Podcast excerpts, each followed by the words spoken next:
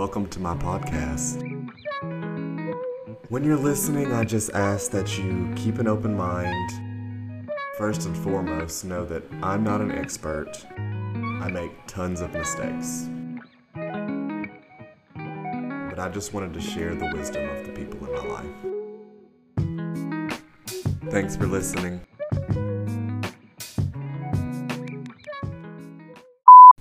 Hello, guys. Welcome to my podcast. Um, today, I'm doing a solo, just talking about an issue that's been really hot over the past couple of months since we're going through what I've been calling like a white supremacy pandemic. But a lot of people have been addressing the movement to defund the police. And I've just personally been seeing on my social media um, and in the news a lot of misconceptions about what this is. So I thought it would be dope if I addressed what this question means. What is defund the police? What does this mean? So for me, defund the police comes from a place of firstly acknowledging that our American police force has never been a neutral institution. What does that mean? It means that at its core, our police force was created from a place of white supremacy. Some of the first U.S. police forces in this country um, were slave patrols dating back to 1704 in the Carolina colonies. While these were not technically called um, and publicly funded U.S. police forces, these were the primary policing institutions of the time, and this was to maintain the economy of the South that was reliant on slavery. And um, they were, were tasked with things such as chasing down runaway slaves and preventing slave revolts. And there's even a strong history, um, if you look at the Civil War, where the military and the slave patrols were um, enforcing segregation and disenfranchisement of freed slaves and runaway slaves.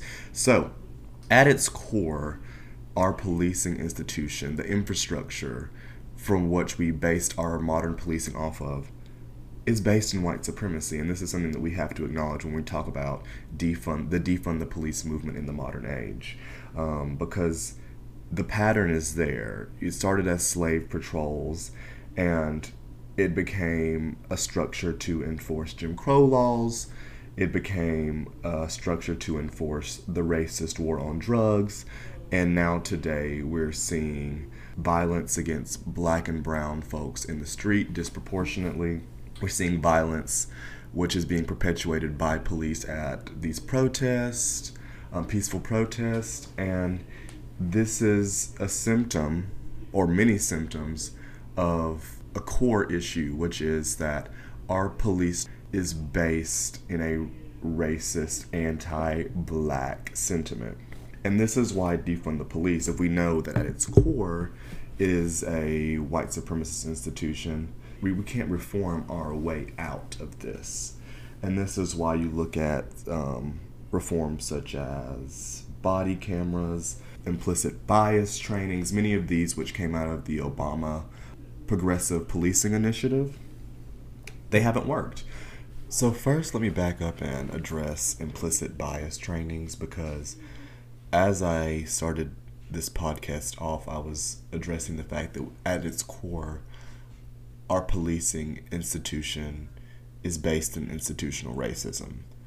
If we know that, when we use things such as implicit bias training, which if if you're not familiar with that term it essentially implicit bias um, means that individuals might unconsciously have prejudice and or stereotypes negative stereotypes about certain groups of people. So when we do implicit bias training we're shifting blame to the individual.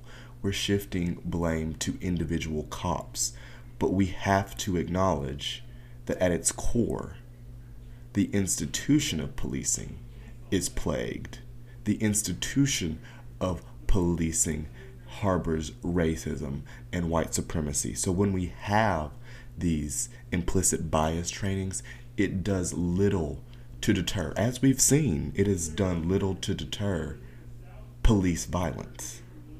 Also, people police are turning off their body cameras and or leaving them on and showing us the their slaying of young black and brown folks.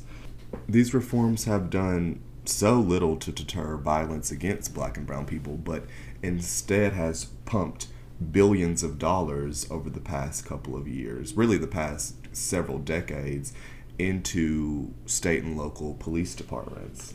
In the past 40 years, police departments um, have increased their budget by about $80 billion, and that is after adjusting for inflation, and it's also excluding the many more billions of dollars that go into policing um, that come from federal grants and from like rollover military military resources. And all this has occurred while there's been a national trend downwards of police officers on the ground, which is pointing to an issue of how our police are actually being scheduled, trained, and deployed. I will say this I live currently in Atlanta, Georgia, um, which up until recently, I believe, was one of the most police cities in America. I think around 2015 we were number 9 or number 10. Um, now we're just in the top 20.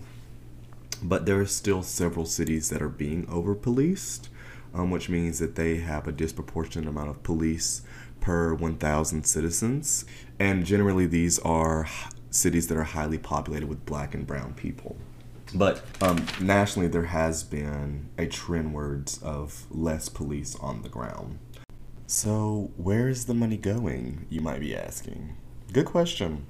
Basically, what's happening is police are being used to fill gaps where city services are no longer adequate because they've been systematically defunded.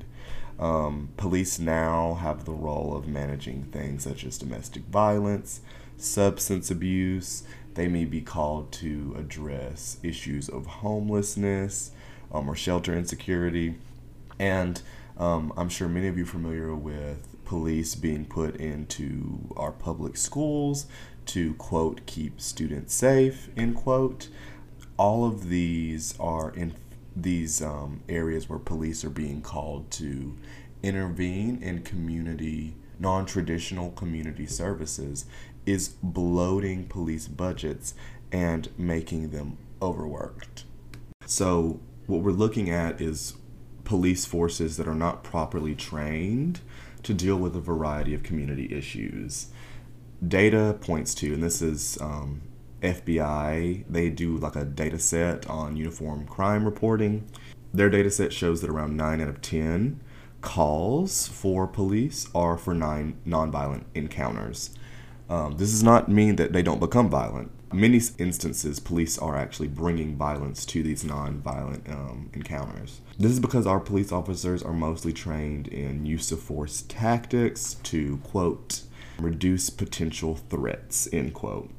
So I just want to emphasize that a lot of these encounters that are nonviolent do not call for a police officer with a gun to show up.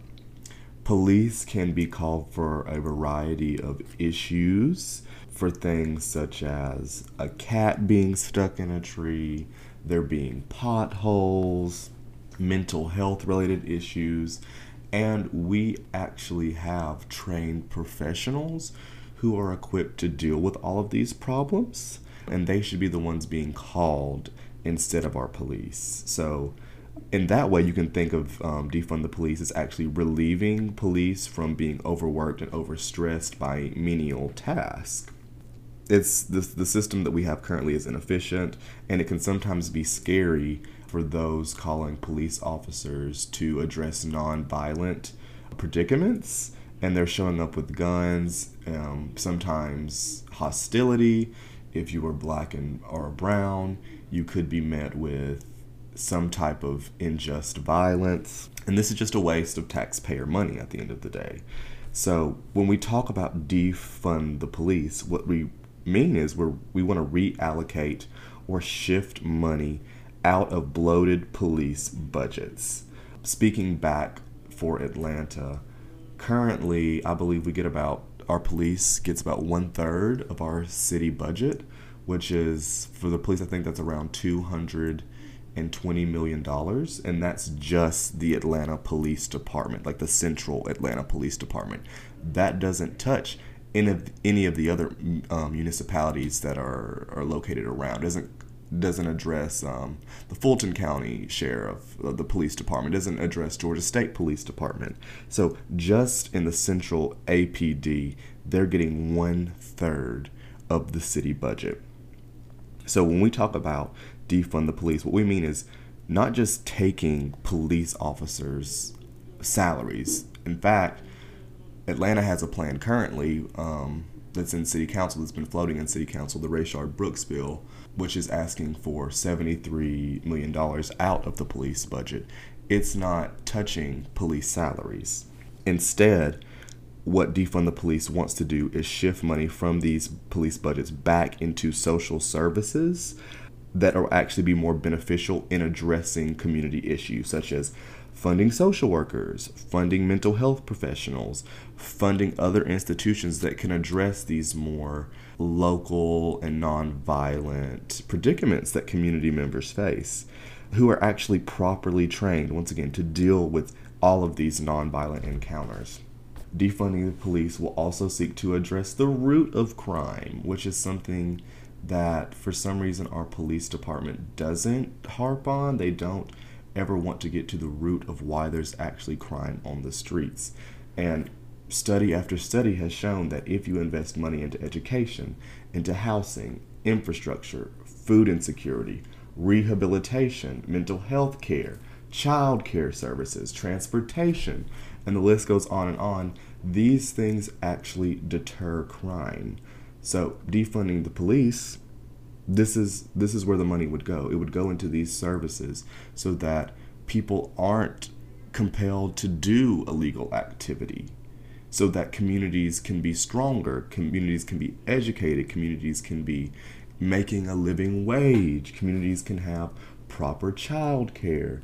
They have a ride that shows up on time that will get them to work. They have a meal every day these are things that could benefit our communities in a much more impactful way than just flooding our streets with police officers who are not properly trained, who are overworked in many cases, and who, in some instances, bring violence and an unnecessary death. So, some of you may be wondering is this actually an attainable goal? Will cities, states, our country ever come to a place where we will want to defund the police or we will be optimistic and be moving towards these initiatives? Well, the answer is it's already happening.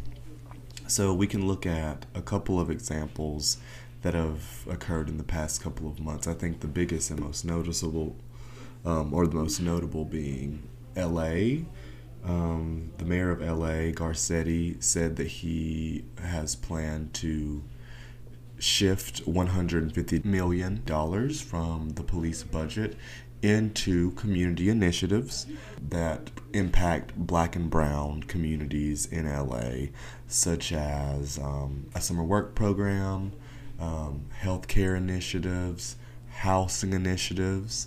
Also, a part of this budget um, and the project that was approved by City Council is to create an unarmed emergency responder group um, that can respond to nonviolent calls of service.